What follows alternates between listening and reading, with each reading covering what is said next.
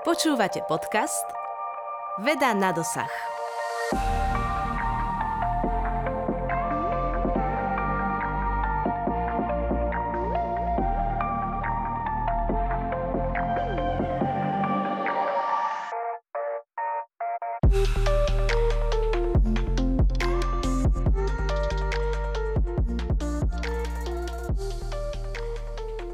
Deň, moje meno je Alžbeta Králiková a počúvate podcast Veda na dosah. Svetom rezonuje príchod novej umelej inteligentnej technológie Chatu GPT. Podobné inteligentné technológie, teda rôzne komunikačné roboty, ktoré dokážu efektívne nájsť informácie, napísať rôzne texty, ale dokonca aj vytvárať umelecké diela, vyvíjajú mnohé ďalšie spoločnosti. Ide o ďalší krok, ktorý výrazne mení veľké množstvo odvetví a kým niektorí s radosťou využívajú novú technológiu, iní poukazujú na jej rizika. Dnes sa o pozitívach, ale aj negatívach tejto technológie porozprávame s docentom Martinom Takáčom z katedry aplikovanej informatiky Fakulty matematiky a fyziky a informatiky Univerzity Komenského v Bratislave. Dobrý deň, pán Takáč, ďakujem, že ste prijali pozvanie. Dobrý deň. Na úvod našim poslucháčom prosím prezrate, čomu sa venujete, čo je vaša špecializácia. Ja som vyštudoval umelú inteligenciu a mm, takmer celý svoj profesný život pracujem na katedre aplikovanej informatiky, ktorú ste spomenuli, ale presnejšie v Centre kognitívnych vied, čo je teda jedno oddelenie.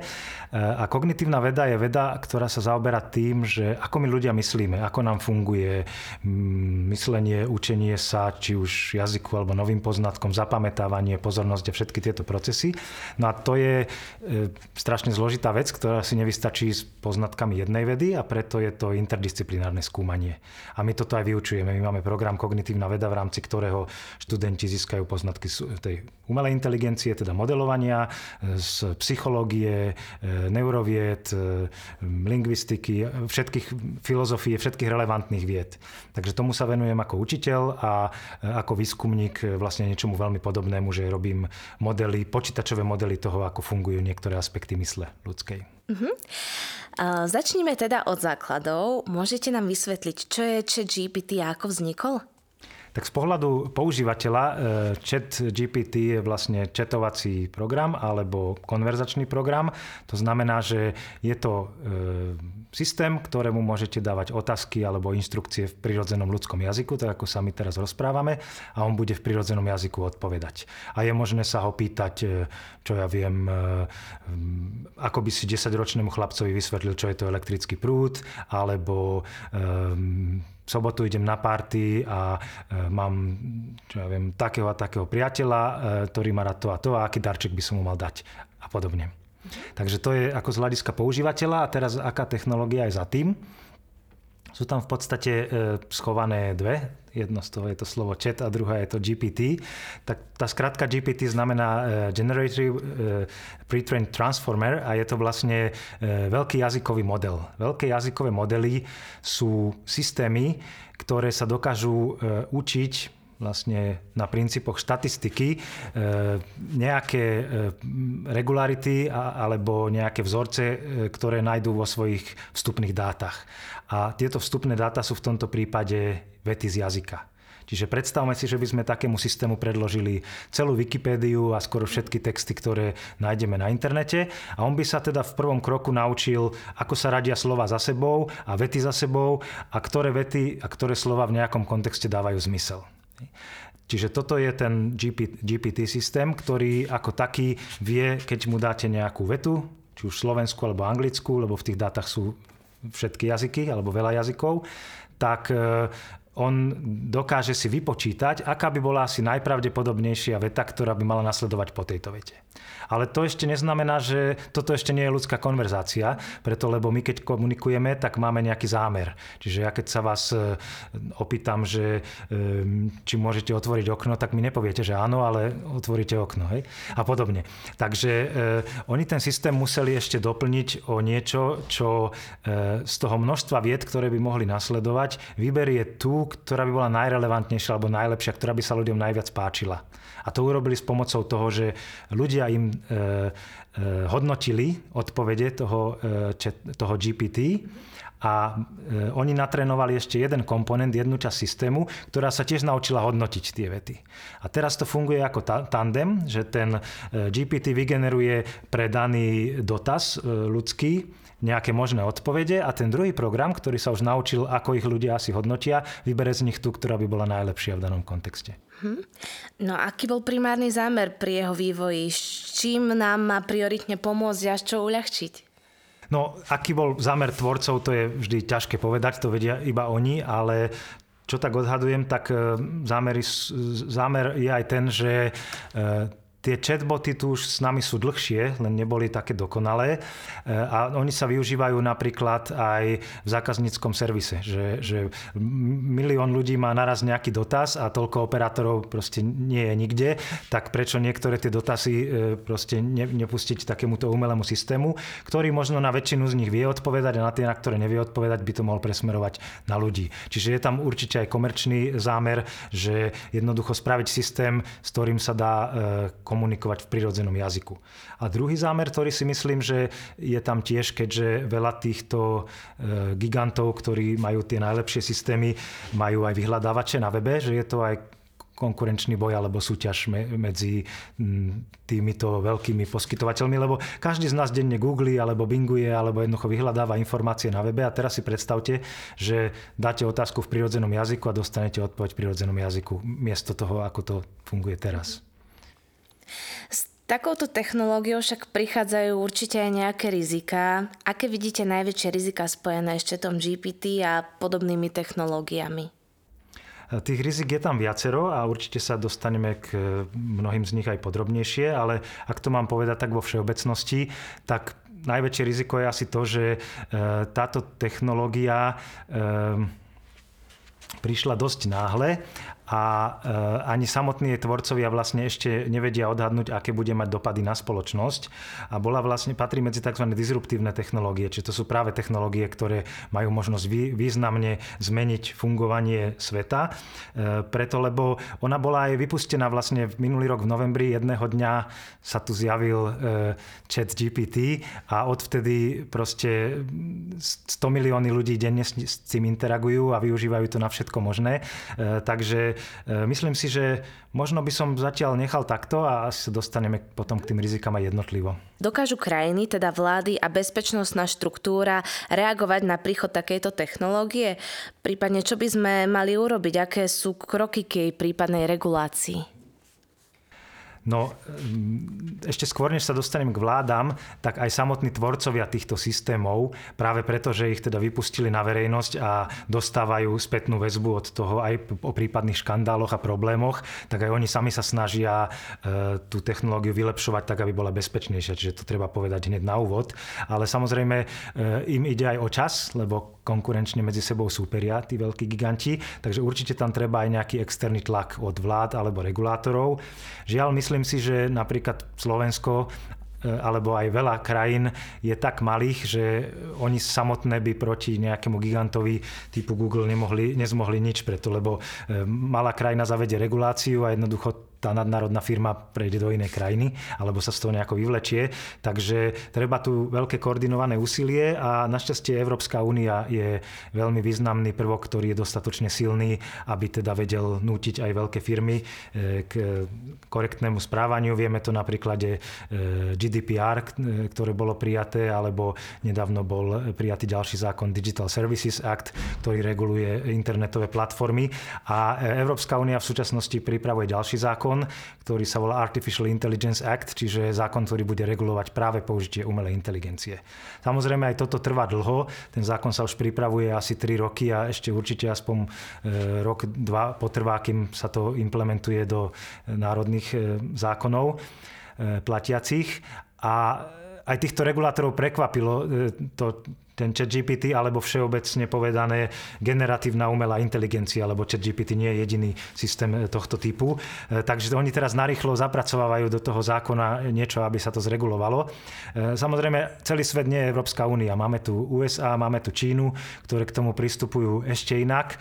Takže ideálne by bolo, keby sa aj krajiny medzi sebou vedeli dohodnúť, tak ako existujú medzinárodné moratória na jadrové zbranie, alebo existuje nejaká regulácia genových manipulácií tak pokiaľ teda nejaké technológie majú rizika, tak by bolo treba ich brať vážne. Mhm. Počula som aj o otvorenom liste, ktorý teda hovoril o pozastavení tu GPT. Viete nám aj k tomuto povedať pár informácií? Áno, tento e, otvorený list e, vznikol v marci tohto roku a e, podpísali ho takí významní ľudia ako Elon Musk napríklad, alebo Steve Wozniak, čo bol spoluzakladateľ Apple a ďalší sú tam tisícky vedcov a signatárov to už teraz má okolo 30 tisíc, teda, alebo keď som naposledy pozeral. A teda zmyslom tej výzvy nie je, že zastavme vývoj, lebo vývoj sa nedá zastaviť, ale skôr upozornenie na to, že naozaj táto technológia má rizika a naozaj ešte ich nevieme ani dobre odhadnúť a radšej ako horúčkovi to sa pretekať, že kto vyvinie rýchlejší a výkonnejší systém, že aspoň časť tých investícií, ktoré do toho idú, aj tých kapacít intelektuálnych by sa mala presmerovať na to, aby sa skúmala aj bezpečnosť a rizika takýchto systémov. Takže z tohto hľadiska si myslím, že tá výzva je dobrá, aj sám som ju podpísal, napriek tomu, že si myslím, že vývoj sa nezastaví.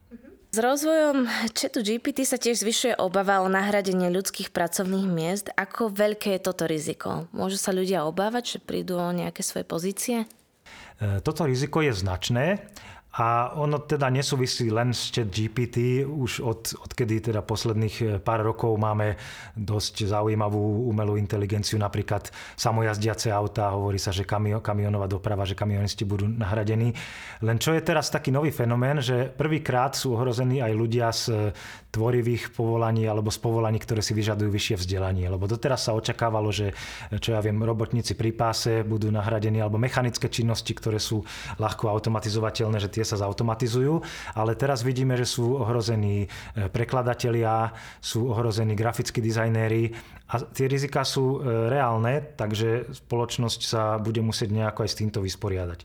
Na druhej strane je možné, že vzniknú nové povolania, Eh, preto, lebo ten chat GPT dokáže veľa vecí na základe toho, že ľudia mu dajú inštrukciu a dávať inštrukcie napríklad, čo ja viem, eh, naprogramuj mi to a to, alebo nadizajnuj mi to a to, môže byť trochu menej náročné ako teda programovať to od základu alebo dizajnovať to od základu. Takže je možné, že tak ako existujú eh, ľudia, ktorí obsluhujú kopírku, zatiaľ čo v stredoveku skopíro, urobiť kopiu knihy si vyžadovalo najvyššie možné vzdelanie, to prepisovali mníci v kláštoroch a trvalo to mesiace a roky, tak možno, že aj niektoré činnosti, ktoré teraz sú vyhradené top odborníkom, sa tak, tak zľudovejú a bude, bude možné ich robiť masovejšie. Takže ten efekt je nejednoznačný. Určite veľa určite ten trh práce sa zmení.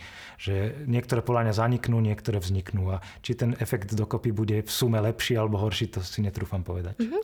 Ešte trošku poslucháčom približme, že teda čo sa týka napríklad tých umeleckých zameraní, že teda máme chat GPT, tam sa pracuje s textom a potom sú tu aj iné teda aplikácie, ktoré by sme mohli spomenúť, že v ktorých sa dá napríklad teda vytvoriť obrázok alebo dokonca neviem teda ešte, či sú nejaké ďalšie, skúste nám k tomu tiež povedať, ano, to, že toto, ktoré všetky formy máme? To je veľmi máme? dobrá uh-huh. otázka, aby sme teda nezostali len pre, pri chat GPT alebo ďalšími systémami na generovanie textu. E, ako som už spomenul, celá táto oblasť sa volá generatívna umelá inteligencia a to znamená, že ona vie niečo aj vytvoriť. Môže vytvoriť obrázok, môže vytvoriť hudobnú skladbu, e, môže vytvoriť video, to je práve aj problém tých deepfake, že video sa dá vytvoriť aj sfalšované, kde na tom videu je človek, ktorý niečo robí, čo v skutočnosti nerobil.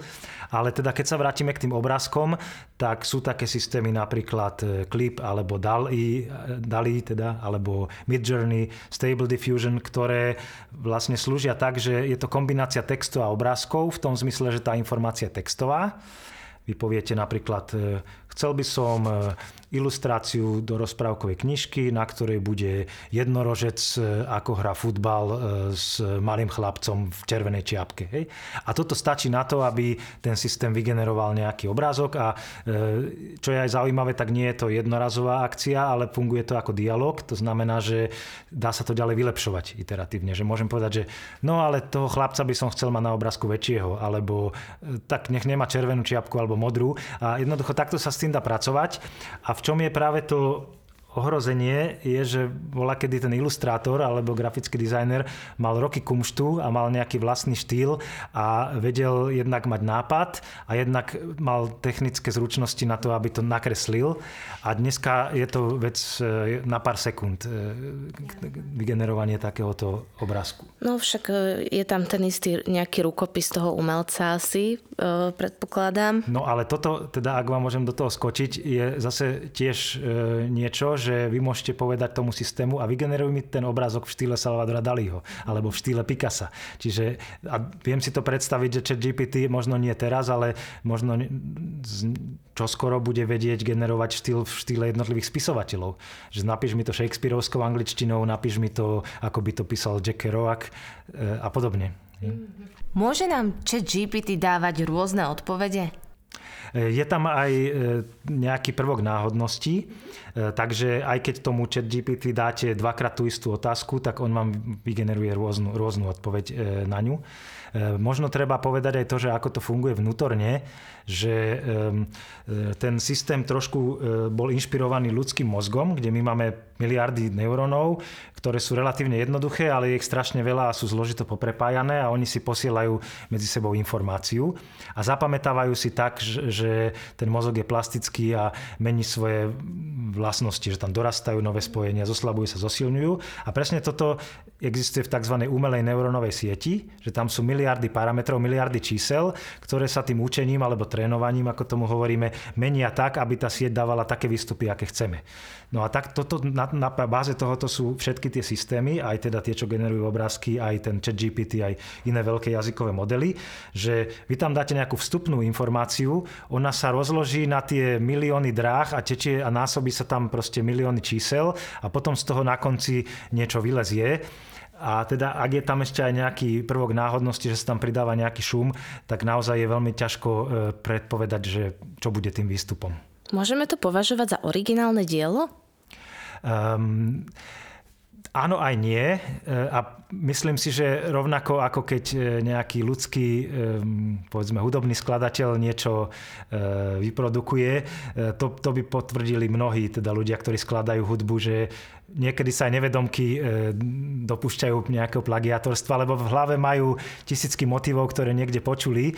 Čiže tento e, chat GPT alebo generatívne systémy to celé rozložia a znova poskladajú, ale môže sa stať, že tam vložia nejaký fragment ktorý je naozaj že plagiátorstvo. Dokonca aj v texte by dokázali dať možno kus textu, e, ktorý bol v tom znení od niekoho iného. Uh-huh.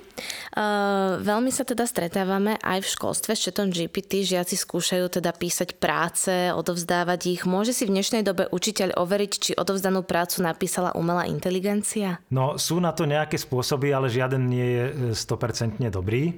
E, asi taký najlepší je úplne klasický, že pracovať s tým študentom interaktívne, nechať si posielať priebežné verzie, rozprávať sa s ním o tom, alebo E, s tou študentkou alebo študentkom, študentom.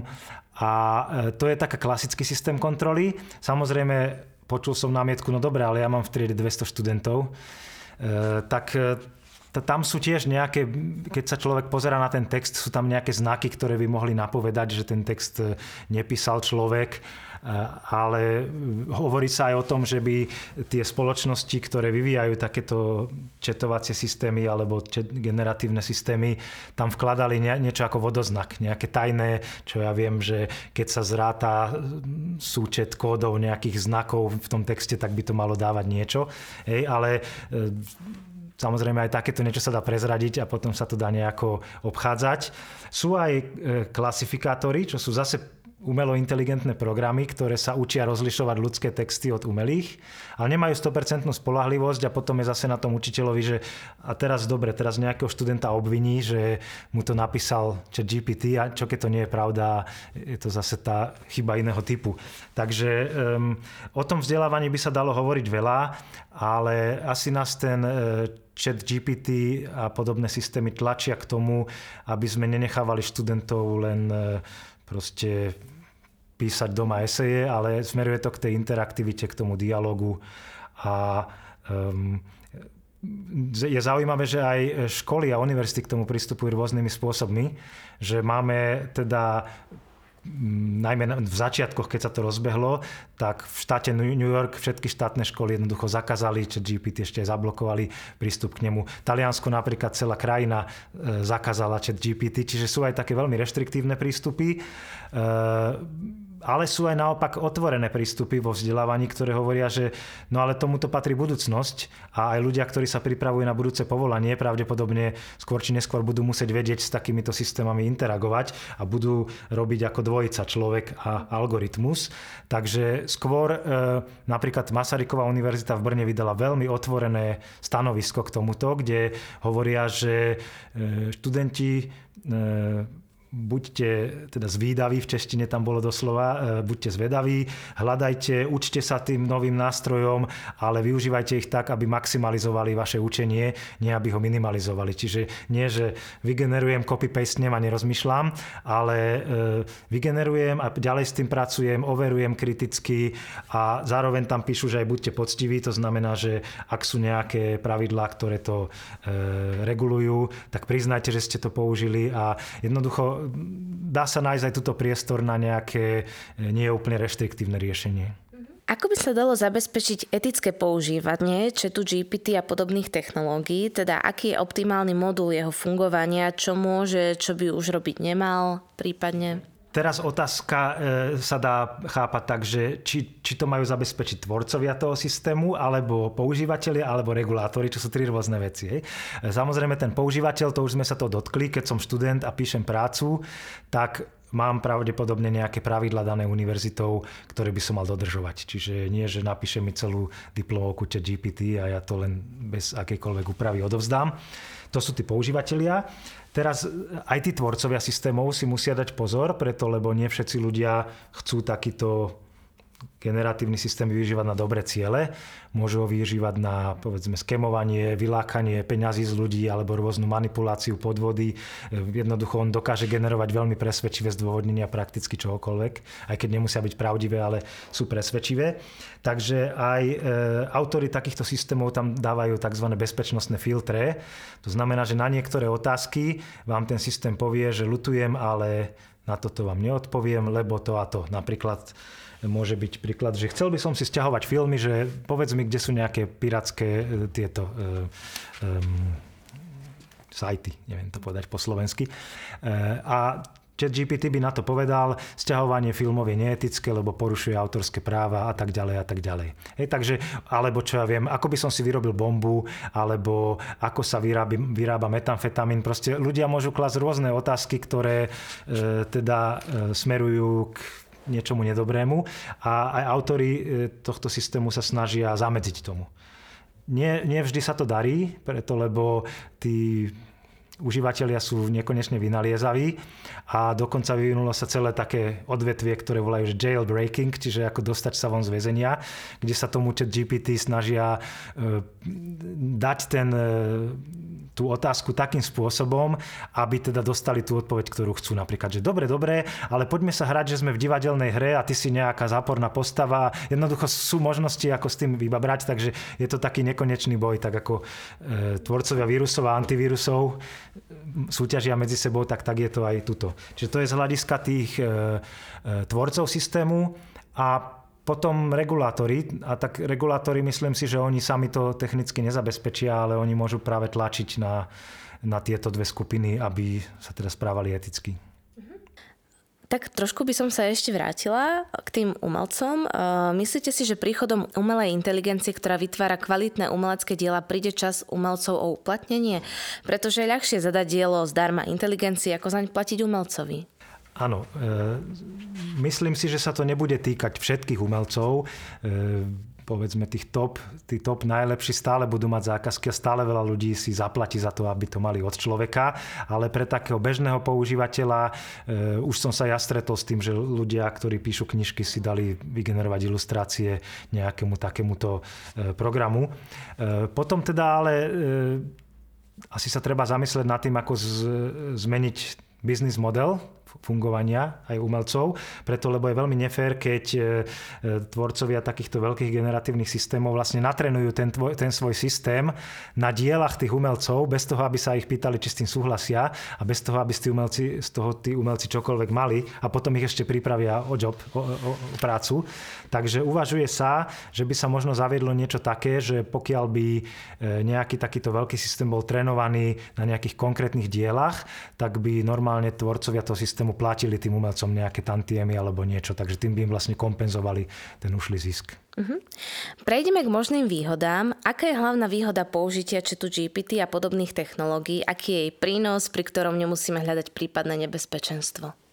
Jedna výhoda je, a to je tá úplne najzákladnejšia a hlavná, že mať možnosť povedať tomu systému v ľudskom jazyku, čo chcem a on to urobí, to je výborné. Žiadne programovanie, žiadne, žiadna formalizácia, e, je to strašne dobre. To máte ako keby ste mali proste nejakého domáceho pomocníka, ktorý, e, teda nie je to mixer, ktorému musíte stlačať gombiky, ale poviete mu, že uvar mi na večeru to a to a zvyšok sa spraví same. Takže toto je akože hlavná výhoda, ale tam by som ešte nepovedal, že nemusíme byť ostražití, tam ešte je v tom schovaný aj nejaký malý trojský kôň, preto lebo tie odpovede vyzerajú veľmi inteligentne a veľmi presvedčivo, ale nemusia byť vždy správne tým, že ten systém tie odpovede generuje, práve tým, že to rozloží na tie miliardy čísel a potom to znova poskladá, tak môže sa stať, že 90% informácií, ktoré nám dá, je správnych a medzi tým je 10%, ktoré sú ale úplná blbosť. Fabulácia, alebo teda hovorí sa tomu, že halucinovanie, že ten systém halucinuje. A najhoršie je, že ten systém ani nevie, kedy vie a kedy nevie, lebo on to generuje vždy. Čiže tam pri tých textoch by som bol stále ešte ostražitý, teda pri tých textoch, pri tom, že brať ich ako pravdu, ale brať to ako generátor nápadov je vynikajúce. To znamená, že napríklad e, mm, rozprával mi jeden pán, ktorý učí etickú výchovu na strednej škole, tak napísal do ChatGPT, že mám takú a takúto tému a chcel by som nejaké praktické aktivity. Vymyslí mi 10 praktických aktivít, ktoré by sa v triede dali robiť. A bum, bum, bum, ChatGPT vygeneroval a tam nie je dôležité, či sú pravdivé alebo nepravdivé, tam je dôležité, či sa tomu učiteľovi ten nápad páči alebo nepáči. A takisto e, si môže nejaký aj, aj umelec alebo spisovateľ vlastne pomáhať týmto, že e, vygeneruje mu to nejaké možnosti a on už s tým potom ďalej pracuje nejako tvorivo. Takže ako, ako brainstormer alebo generátor nápadov sa mi to zdá výborné. Ďalšia vec je napríklad e, pri výuke cudzích jazykov. Učím sa povedzme cudzí jazyk, môžem e, napísať nejaký text a môžem poprosiť chat GPT, aby mi tam opravil chyby, alebo aby mi to preštilizoval, alebo aby mi dal nejakú spätnú väzbu. E, dokonca Duolingo e, už má v sebe GPT-4, či, čiže, čiže vlastne pokiaľ máte tú platinú verziu a konverzujete, tak konverzujete v podstate z GPT-4 v nejakých jazykoch, čo je teda momentálne najnovšia, najsilnejšia verzia chat GPT a tak ďalej. Takže sú aj také využitia, kde myslím si, môžeme byť veľmi vďační a spokojní, že, že, že to máme. Uh-huh.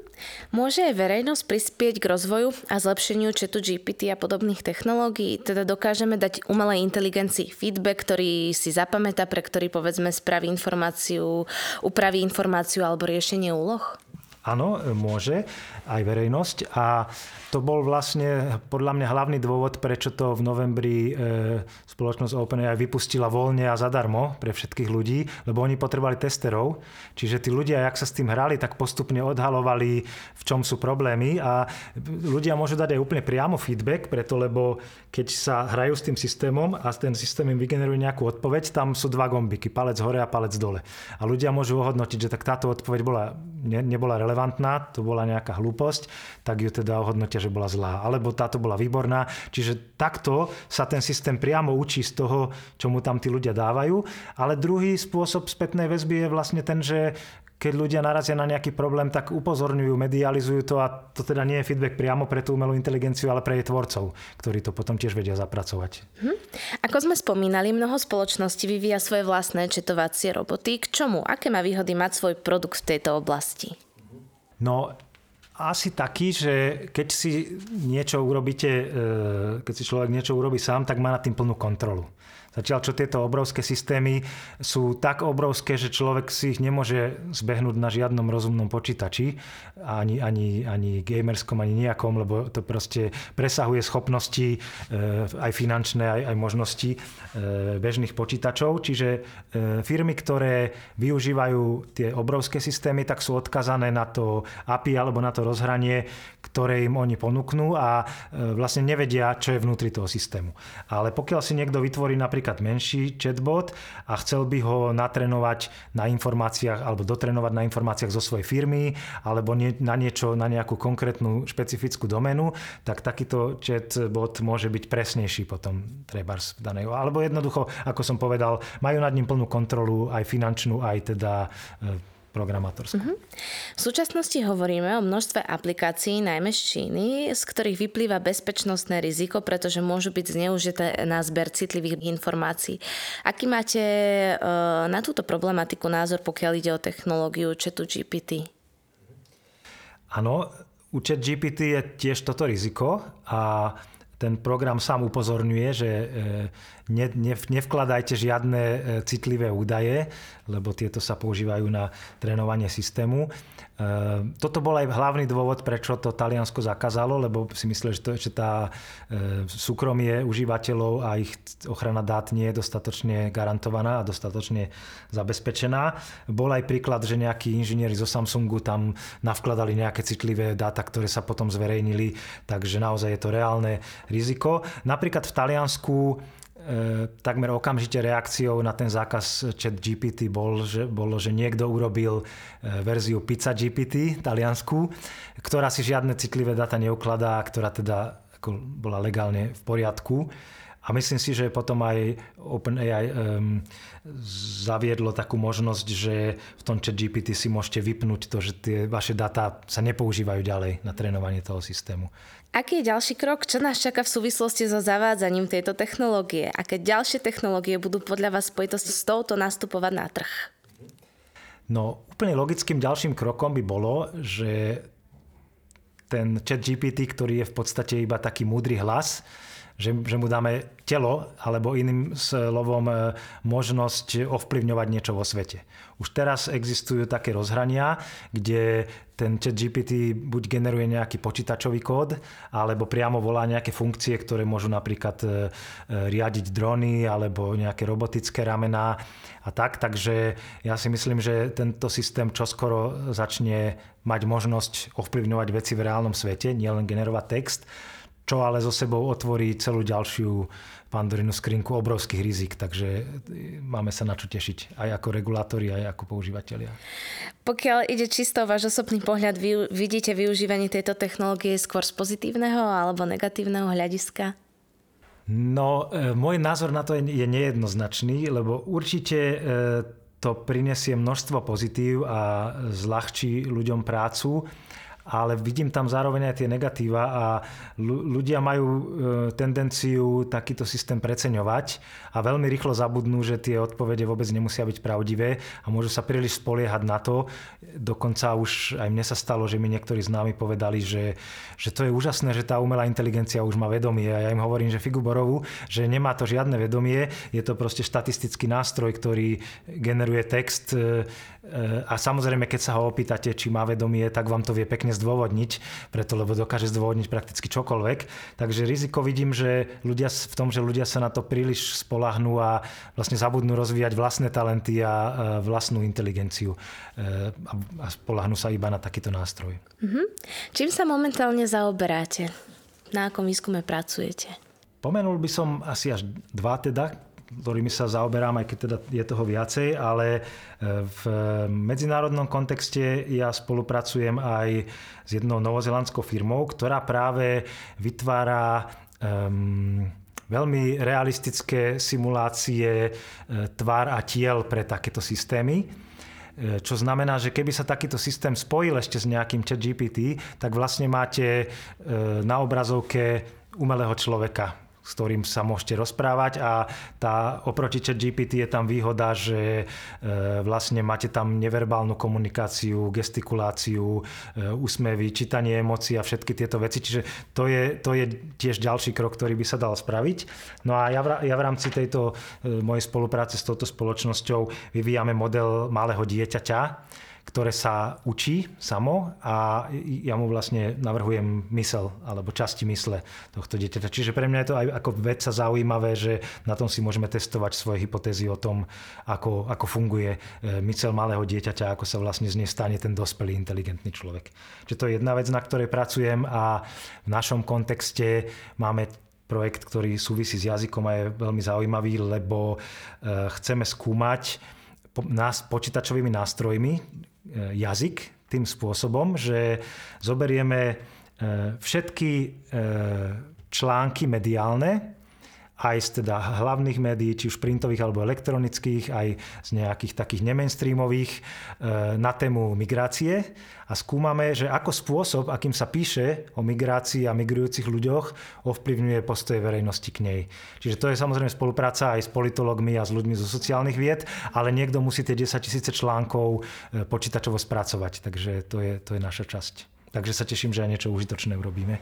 Tak ja vám veľmi držím palce vo vašom výskume, nech sa vám ďalej takto darí. Ďakujem veľmi pekne, pán Takáč, e, za rozhovor aj, že ste prijali pozvanie sem k nám do podcastu Veda na dosah. Ďakujem, že ste ma pozvali. Dnes sme sa v podcaste Veda na dosah rozprávali o čete GPT s docentom Martinom Takáčom z katedry aplikovanej informatiky Fakulty matematiky, fyziky a informatiky Univerzity Komenského v Bratislave. Ďakujem a prajem príjemný deň. Počúvali ste podcast Veda na dosah. Vyrobilo Centrum vedecko-technických informácií Slovenskej republiky v roku 2023.